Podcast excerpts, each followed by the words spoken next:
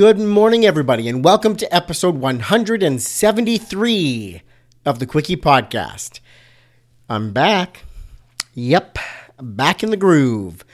Took a weekend a bit off through the holidays just to hang out with the family and settle down, simmer down, slow things down, you know, whatever people do during that period of time. And uh, here we are, Monday, January 6th, ready to get cracking and back at it. So before I introduce today's guest, I wanted to let you know that in the background, we've been building Print Design Academy. I am super passionate about print, and I want more designers to be creating incredible, tangible experiences for their clients and for their clients' customers. I want more people printing because print is not to be messed with. It's incredible to create a tangible brand experience like print can provide is just fantastic. So I want to train you how to be an expert in design for all kinds of print, screen print, letterpress, offset, whatever else, whatever you're doing. I want to help you do that. So Print Design Academy is currently closed because I am adding content and training and building it with the founding members. But if you want to be the first to know when Print Design Academy opens up again for membership, you can head over to printdesignacademy.com and sign up for the waitlist. The waitlist will be the first people to know and they will get first crack at it. And you know, I might even sneak a little bit of a bonus in there for those waitlist people uh, when Print Design Academy opens up again. So don't miss that. Printdesignacademy.com and sign up for the waitlist. So, the reason I really wanted to bring that up was because print is amazing, but also in this episode, we talk about print. So, let's not wait any longer. Today's guest is Josh Lewis. He's an illustrator and designer out of Colorado Springs. Josh's specialty is children's illustration. Think children's books, things children's products, that sort of thing. Now, he didn't actually intend to become a illustrator of children's related products, but he actually has this type of illustration in his family history. He tells us how he landed on it and what his original career path was. We talk about what really lit his design fire and forced him to find what that specialty was for him. What was he good at and how he needed to just get started with that. We talk about print and how it has been used in his design career, and he tells us about a mini book mailer, um, I guess, project that he sends out to prospective publishers. He creates these mini little stories, these teaser stories, and direct mails them to publishers. What an incredible way to get his work in front of them rather than sending an email or something like that. It's definitely different. We talk about the in house client presentation that started great, but uh, found his communication let him down a little bit, caused him to miss a big opportunity. He also tells us a story about his first bite sized book project and how it came from a story that his son created. Hopefully, his son gets some cred there. You'll have to wait and hear. So, ladies and gentlemen, let's get right to it. First interview of 2020 my guest, Josh Lewis. Here we go.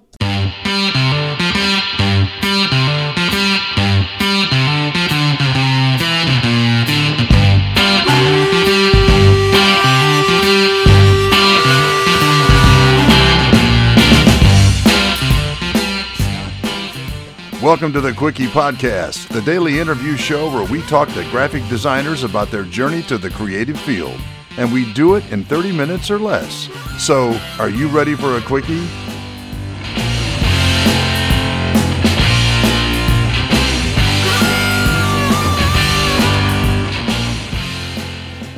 Josh, how are you, sir? Thanks so much for being on the show today. Yeah, I'm doing great. Thanks for having me. Awesome. Are you ready for a quickie? Absolutely. Let's do it. Attaboy. Well, briefly tell the listeners about yourself. I'm an illustrator and designer out of Colorado, and I specialize in the kids market. Uh, so I do kids books, uh, magazines, games. Um, I also do a lot of design work as a part of my business. So a lot of people know me as an illustrator, but I'm both and. um, I uh, have a wife and three kids, so that keeps me pretty busy as well. You're welcome to the Uh, club, that's my me. friend. Yes. What ages are your kids? Uh, my oldest is 17, and yes, I'm not that old. Um, I have, I'll, I'll get to that in a second. My uh, my oldest son is 17, my daughter is 16, and then my youngest son is uh, 12. So we've got a couple of kids. We're preparing for the world. Um, yeah, my wife and I got married young. I was 19, and she was 20. A year later, my uh, oldest son uh, was into this world, and uh, we're grateful for that. So we're going to be pretty um, young uh, empty nesters here in a few years. Cool, man. Yeah, I'm. Uh, I have three kids myself. My oldest is 11, though, so you're a few years ahead of me, and my youngest is eight. oh wow! So a few more, a few more years to go till I'm years, at that yeah. stage. But we just entered into the. Um, my oldest now has her own cell phone, so we're sort of monitoring that. It's like the most beat up, old, cracked screen, terrible battery phone.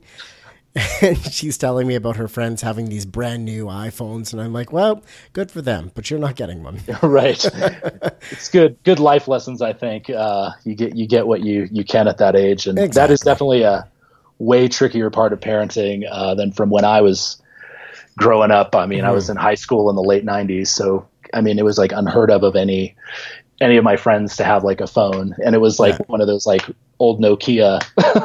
Yeah, the ones that kind of look like the it's- yeah. hourglass shape, right? yeah. yeah, I hear you there. Yeah, it's uh, she's we're only been in that territory for a couple of months and still navigating, you know, what it's all about. Still the new novelty thing right now. Yeah, absolutely. So you got into children's illustration and sort of kids books and things like that. Was that your original sort of career direction or did you just kind of land there and did really well? Yeah, so I actually um, I've drawn my whole life. So to answer your question briefly, like no, that was not my plan at all. But i i've drawn since I was a kid, Yeah. and I saw I was fortunate enough to do some design work in my high school art class back in the late '90s, which was not heard of at the time, and that kind of helped put me on a path to where after I was married, after I had two kids, I went back to school for graphic design, got a bachelor's degree. Yeah. Um, and then, um, but then I saw a couple of examples of people that were making the pivot from design to illustration. And then I think a lot of like when Dribbble first came out, like 2010, 2011, I was drawn to all the illustrators. And so it was kind of like started learning more about myself. Yeah, I love drawing, but I then switched over. I started oh, kids had after babies. I was like, and graduating school, I was like, if I don't draw, Mhm. um, if I don't try to give illustration a go and really push it for like a year, that's going to be a major life regret. I had already dabbled in it in school. Mhm. Um, and so I just pushed it. And for years and years, I sucked and uh, was not good. But thankfully, um, I had some opportunities um, to kind of help with the transition and to where I'm at now. So That's cool. it was not the original. Okay, so I'm gonna I'm gonna open this up a little bit because I want to hear a little bit more about this story. Um, so let's start with your childhood. What was that like, and do you feel that you had a creative childhood that pointed you in this career direction? Um, I don't think it was. It was definitely a creative opportunity. I think like my parents were not were definitely supportive, got me art supplies, all that kind of stuff. Um, uh, but my my dad was re- is retired army, so like I moved all over. So half of my growing up years were in Germany, and so I was just kind of split around. And um, most of my family is not artists. My mom is creative, and she would do arts and crafts, and you know she liked to sing and play guitar. Um, but I didn't really have any family examples uh, or uh, people that I knew that were artists. And uh, this is like pre-internet taking off, so there wasn't just like I wasn't as exposed to some of that. But I would draw like, you know, take out the old like VHS box of uh, like Aladdin and draw the genie, and like I was a huge NFL fan, and so I would draw like logos and um, things like that. Um, but I didn't really have those examples, and so like I stumbled into this sort of after high school. Um, but come to find out, um, my great great grandfather on my mom's side is a children's book was a children's book author and illustrator Oh, cool. in like New York City area, like early 1900s. So he published. He had four books published from 1901 to 1904 Wow. and um, which is crazy. And um, he, yeah, and he did that much a little later in life. He was in his mid to late 30s when he started doing that, and he was like a great fine artist. I have some of his oil paintings as well, and um, but anyway, so there, that's part of my DNA. His son, my great grandfather, was a commercial artist in New York City, New Jersey area, um, in like the 1920s and 1930s his son, my grandfather, was an engineer. so very different. And we don't know a whole lot about that side just because my great grandfather left my uh, great grandmother. Um, and so my, my grandfather was actually raised mostly by his grandparents from the other side of the family. Um, but it's been kind of fun. Like I have some of his books. And so it was like this crazy connection once I learned that like 12 years ago. That's 12, cool. I'm like, that's where I get this from. Like I felt like this weird anomaly, and uh, but that's where I get that from. So That's so cool. So you found, came to find that out later on. Now, Yeah. I'm curious. So I'm curious though to hear you drew a bunch of it as a kid. What continued, or how did, where, how did you continue down that path? Was it just taking art classes through high school, or or what did you end up doing? How did you end up pursuing this as a career? Yeah, so I went to a I went to college the first time around for a very different thing called youth ministry, and that was so not my thing. so I dropped out after a year, um, and then it was really like getting married young, having kids. That really lit a fire up my butt to. um, figure out how to make a living. And so um, around that time, there was a pro- program opened up at a local uh, college university here, and um, I my dad at the time was teaching, so I was able to take classes through him, and uh, that's where I really started. Um, kind of just taking it seriously as a designer. And um, a year within that, I got a job um, at a local company here, and so I just really was able to learn a lot and skyrocket as a graphic designer. It was something that I had dabbled in in high school, and kind of messed around. I had Photoshop and that sort of stuff, just kind of dabbling little things here and there, but nothing super serious. So my daughter. when she was born, my se- or she was on the way, I was like, okay, I've got to do something, and that really pushed me forward. Got it. Okay. So that's making sense there. It's funny that you sort of originally started with the children's ministry or uh, sorry, youth ministry, and it just didn't Yeah. it didn't quite feel right. Young marriage, young family comes along, you're like, okay, I got to figure something out here. Yeah, absolutely. Got it. So, um, how long? Fast forwarding to now a little bit. How long have you been freelancing for? I've been out on my own for a little over three years. Okay. So And before that, what's in between, you know, becoming this professional illustrator and now freelancing? What are, do you have some studio gigs in there? What are you doing in that time? So I worked at two very large nonprofits here in town as a designer and art director, and um, gr- thankfully a lot of that was in the kids market, but just on the just on the design side. Okay. And so um, that was great. You just you know I learned a lot. Um, I just from a lot of other colleagues and and peers and working on some pretty big projects and um, during that time I was a lead designer for a kids radio show and did like everything from uh, old CD and DVD packaging to book covers to like calendars and all kinds of you know in-store displays that sort of stuff. Then I helped start a kids magazine at the next job that I had, which I didn't quite see coming right away, but um, it kind of unfolded as I started the job, not not necessarily what I went there for. And so I was grateful to to help launch that kids magazine with another editor. And so that's when I got into um, working with other illustrators and photographers. And um, there was a need to have some illustration in the magazine, and that was kind of like one of the great places where I could cut my teeth through. They were, especially the first few, were really bad, but that's where I was like, oh, okay, I've got to up my game here and just continue to practice um, illustration. So Got it. Okay, so you're a designer, you're an illustrator, you're doing you're you're doing it that, and it just so happened that the jobs that you had were more focused, you know, ministries or businesses toward children, and Yes. sort of products and and editorial stuff for children. What is the moment where you went, oh yeah, design like became that children's illustrator? Like, because you Yeah. you hadn't niched down to that at this point. You've just sort of been touching it without knowing. Yeah, I mean, I think it was semi intentional in the sense of that's where I wanted to head. Mm-hmm. But but I kept telling myself for years, like, you're not good enough, you're not going to do it. Mm-hmm. A lot of negative self talk, which is not healthy. But I just it's like kind of that taste versus skill level, um, and so.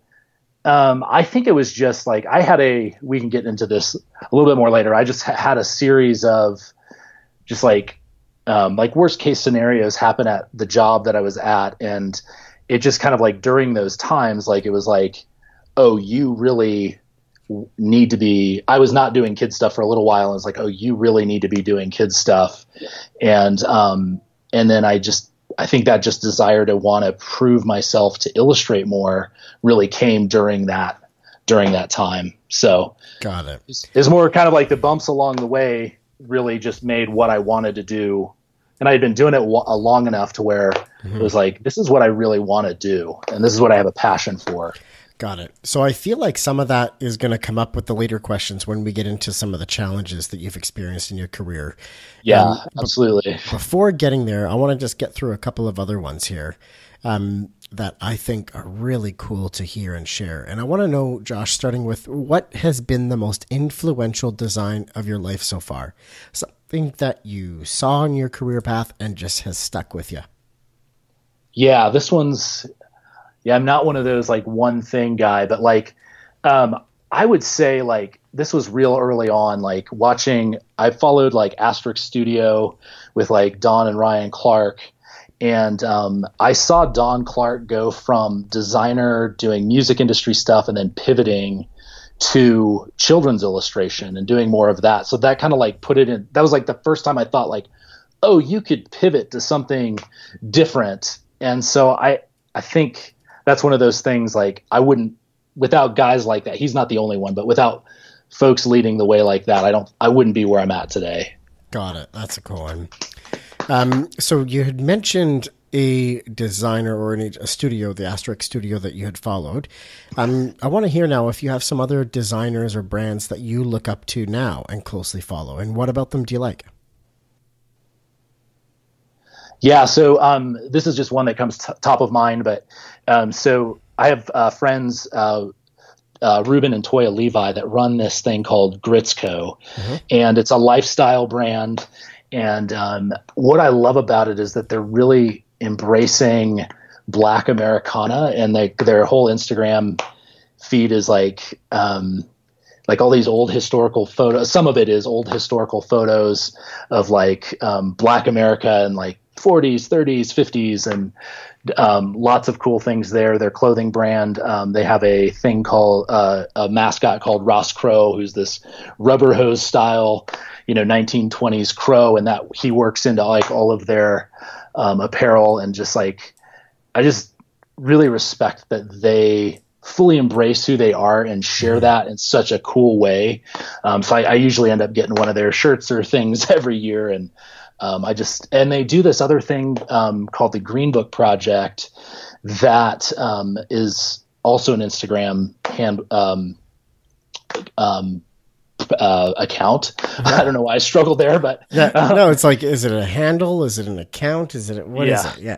yeah and um and uh, it's it's they talk a lot about like um, especially like in segregation um they just it's this they educate they're educating everybody about you know what it was like to um travel during that era and there was like this green book thing uh, book there was a physical book i think started in like the 1930s that was basically um, for the african american community that was like these are all the safe places to um, you know, eat and stay and um, and a guide. So it's just like I'm a huge history nut, so Mhm. I, I eat that up. And they're just really great people that um, just have a great ethos about them and what they do. And um, That's yeah, I think- yeah, so I just like I just I'm always I'm always blown away when people are just brave enough to embrace who they are and go out there. That's something I struggle with, you know.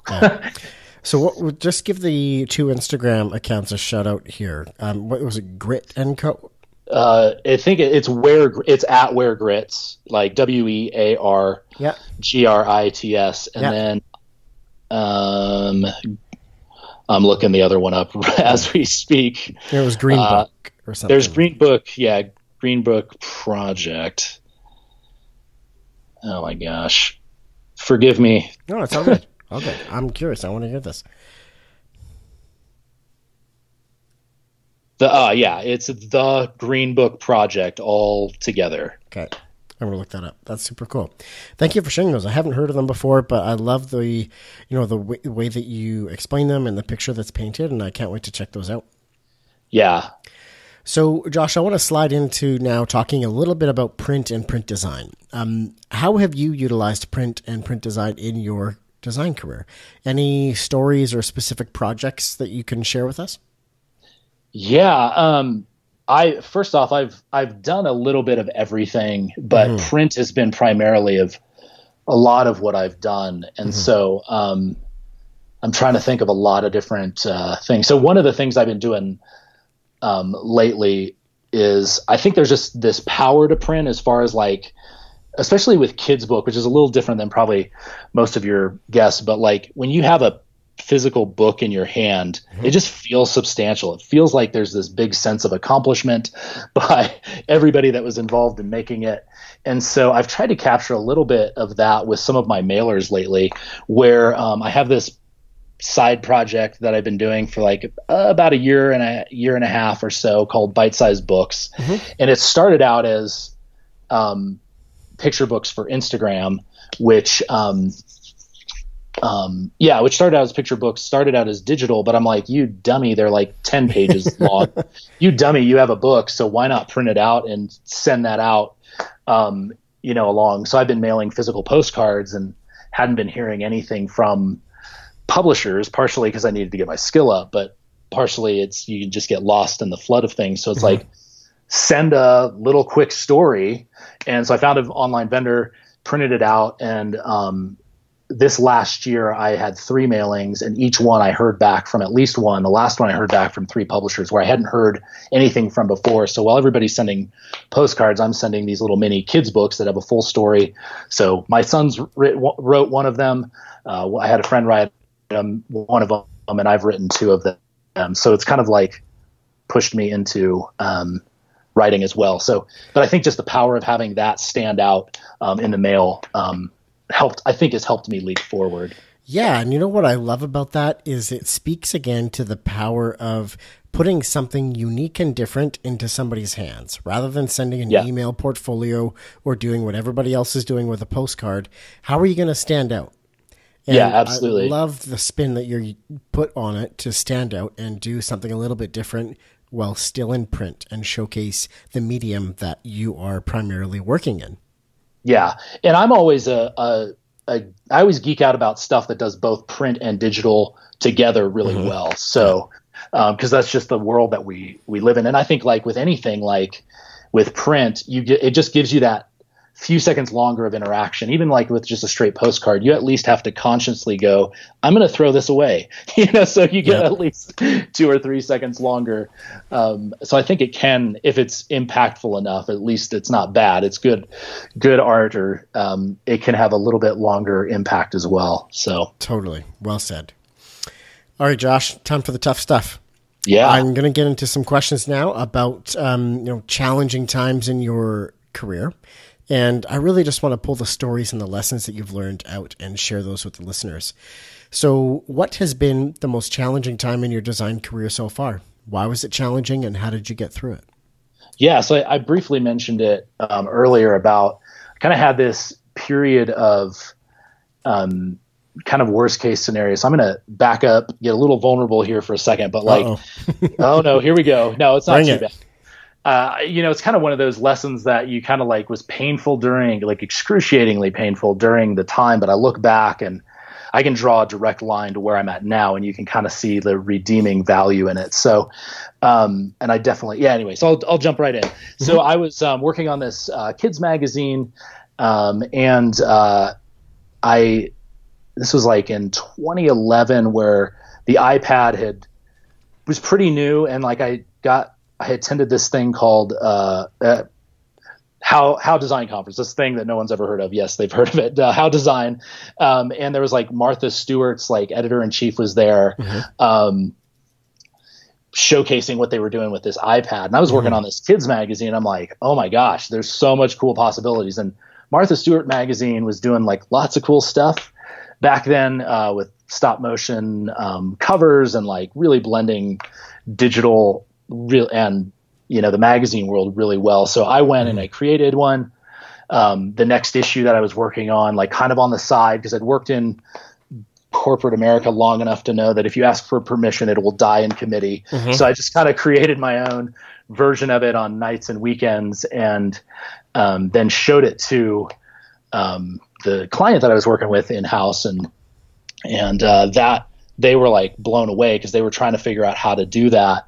Um, and I was talking about like you guys need an art director to put all this together between all multiple different versions, blah blah blah. Mm-hmm. So we go test out a um, version of the main magazine for the the nonprofit that I was working at, and um, that uh, and I put even more work into that.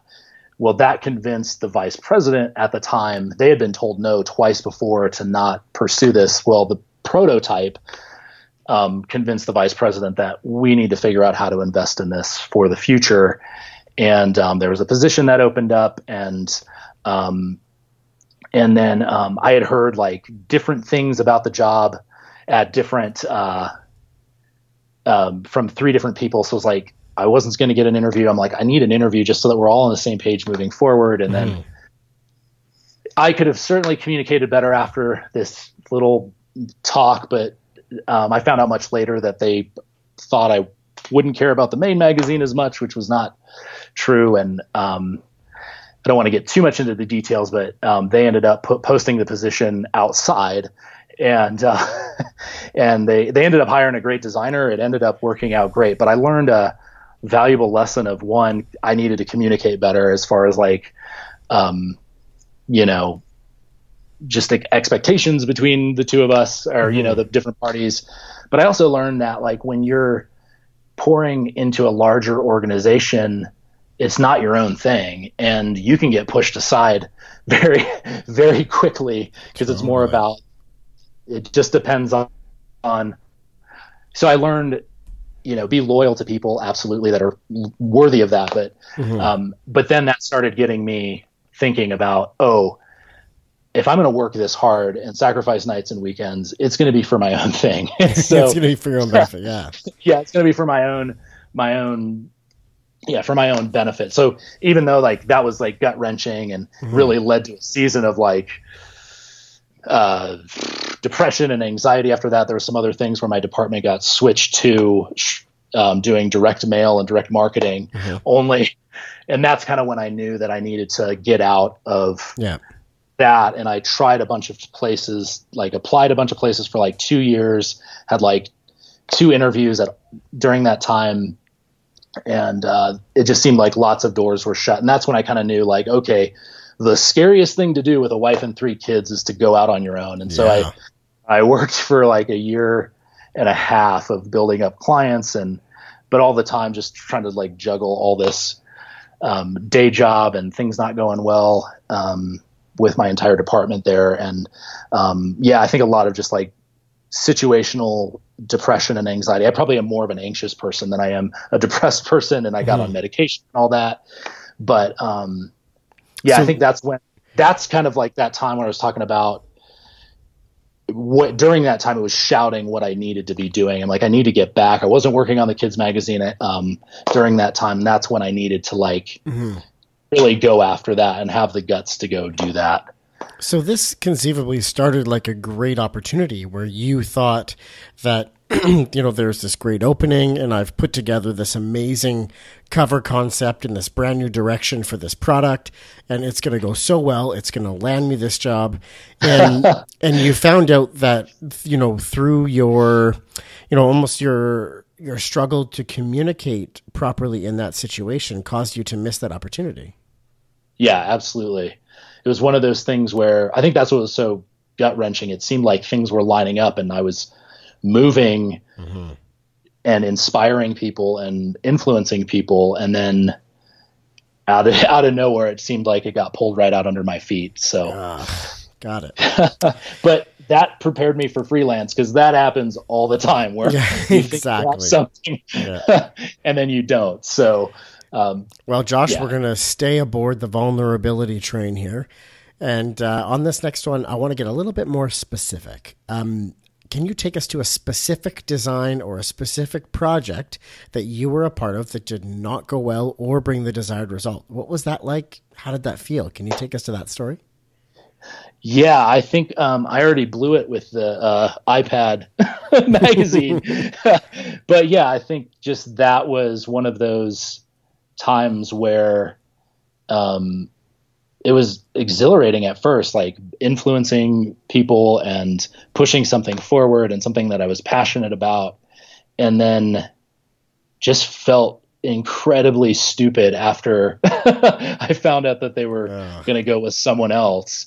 And that was kind of the probably the first major hiccup in my career because before I had come to find out an anomaly that I had worked with great people that were loyal to each other and um, and I don't want to speak bad. I mean, I I know those people that were involved, and I, I have no ill feelings or anything. I think mm-hmm. they're great people. It's just one of those poor communication times, and so um, I think that was.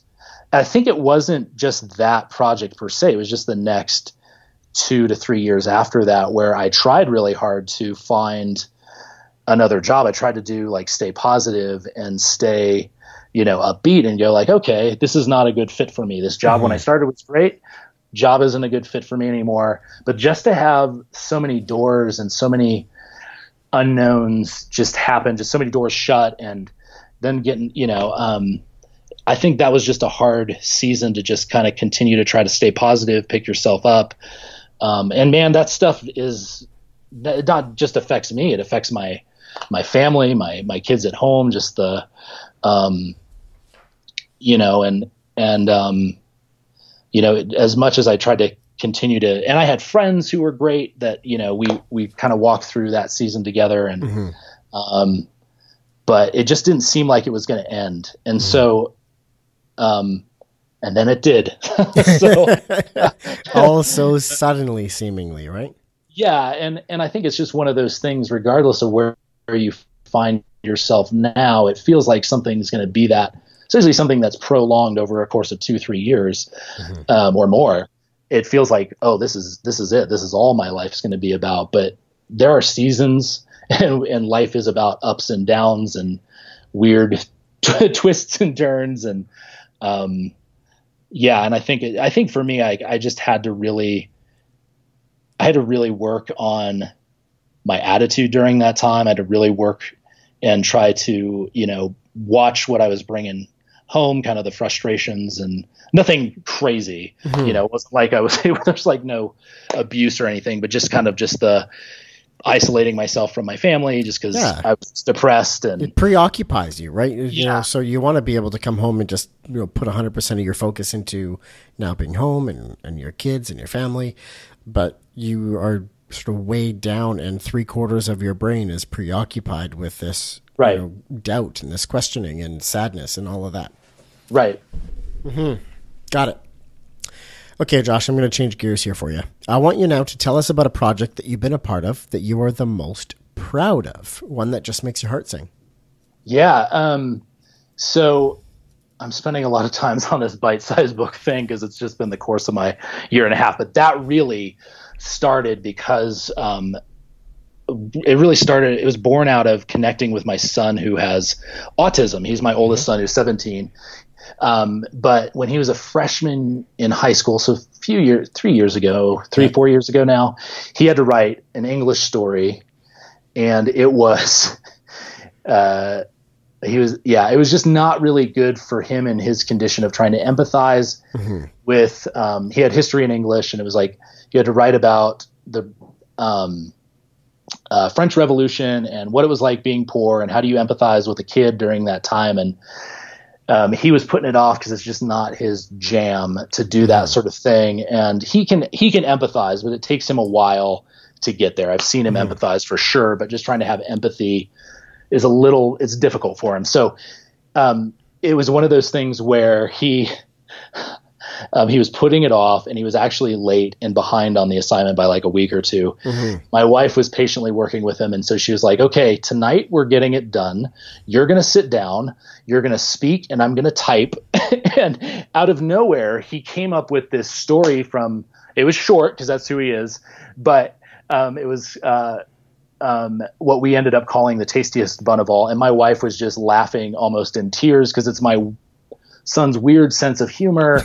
and, um, and uh, it's kind of Grimm Brothers like at the end. And so I'm yeah. like, okay, I have to illustrate this. Like, one, like it just came out of nowhere that he could do this like creative writing and um, he was super funny and like part of him having autism is he doesn't have he's a hard time with the social cues and understanding social things, so he's not as influenced as some other kids. So he can, I feel like he has this freedom to be who he is, and so I just wanted to one, I I had to illustrate because it was hilarious, and two, I just wanted to encourage him to um, that he might have a gift, you know, that um, that his quirky stories could you know impact other people and so just yeah. being able to illustrate that um, in a way to, to show him that and i originally started it with like as like a magazine like it was a short story so it was like it's like a two page magazine story and then like i last minute like well instagram just did this carousel thing of 10 images what if mm-hmm. i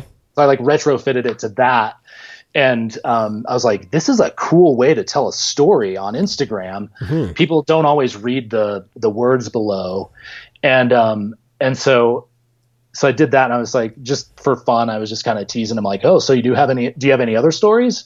And he like instantly just says, a frog takes a rocket to the North Pole. And I'm like, I'm in. like, Go I'm on.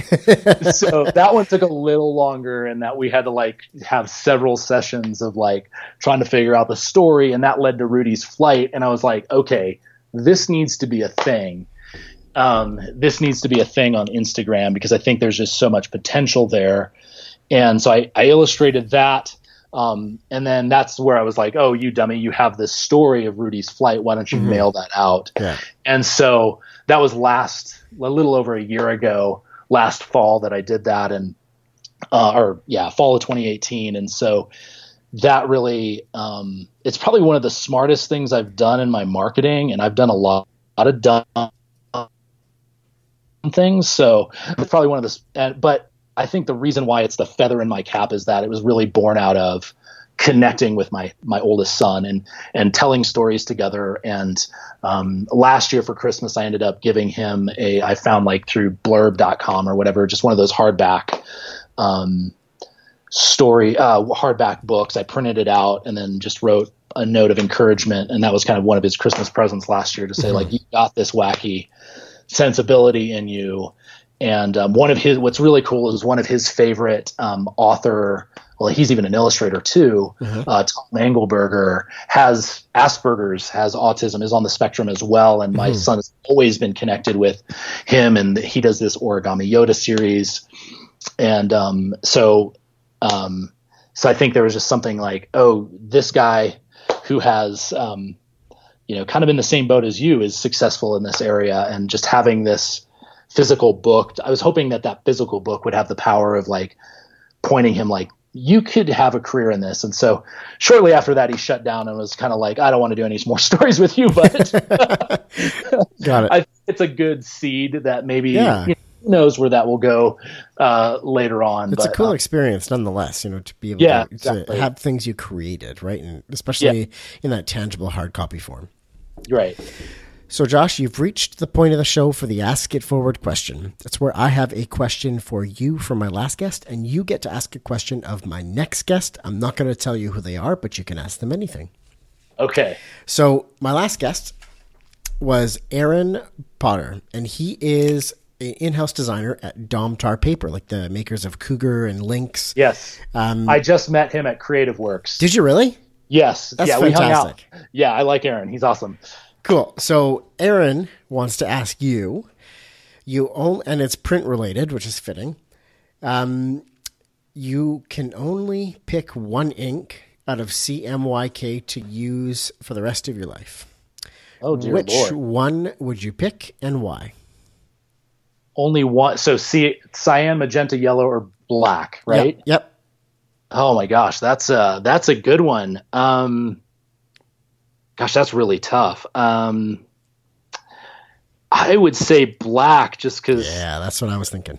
yeah just because it's dark and you can um i mean I, if if i'm allowed to do percentages that's great but Yeah. but even then you can get a lot out of black and um um i mean there's just like some amazing tricks that you can do within that um to get different you know to trick the eye and all that so anyway i think i would go with black Nice. Yep, that's i've always thinking. loved limited color palettes and being able to do like one or two or three color inks i've definitely done a lot of that over my career so it's always a fun challenge i think so I love it. yeah Um, so, Josh, what is your ask it forward question for my next guest? Okay, this is going to get a little bit more philosophical, I think. Um, oh gosh, um, I think it's more. Um, what do you love about what you do? Uh, what is the meaning in it? The deeper sense of meaning in what you do. There, So, what is the deeper sense of meaning in what you do? yeah, or with what you what you love doing. So just beyond this, like the fun, cool stuff, but there's always that deeper sense um, of the why behind what we do. Got it. I was just coming up with that on the spot. Sorry. So No, it's all good. I like it. That's how it's done. yeah, So I'll ask that question of my next guest. Josh, you've reached the end of the podcast. Thank you so much for your time. I really appreciate it. yeah. Thanks for having me, man. It was uh, I really just love the questions that you have, and um, it was great answering them. So Oh, I appreciate that. Thank you. All right, all right. That is the end of the first episode of 2020. Thank you so much for listening. I'm not going to lie, I had to shake the cobwebs off there. It was a little bit rusty. Uh, 45 minutes to do an intro is too long. I'm just kidding. It wasn't that long, but it was not pretty. Um, but that was it. So, ladies and gentlemen, in true quickie podcast format, I'll be back tomorrow. See you then.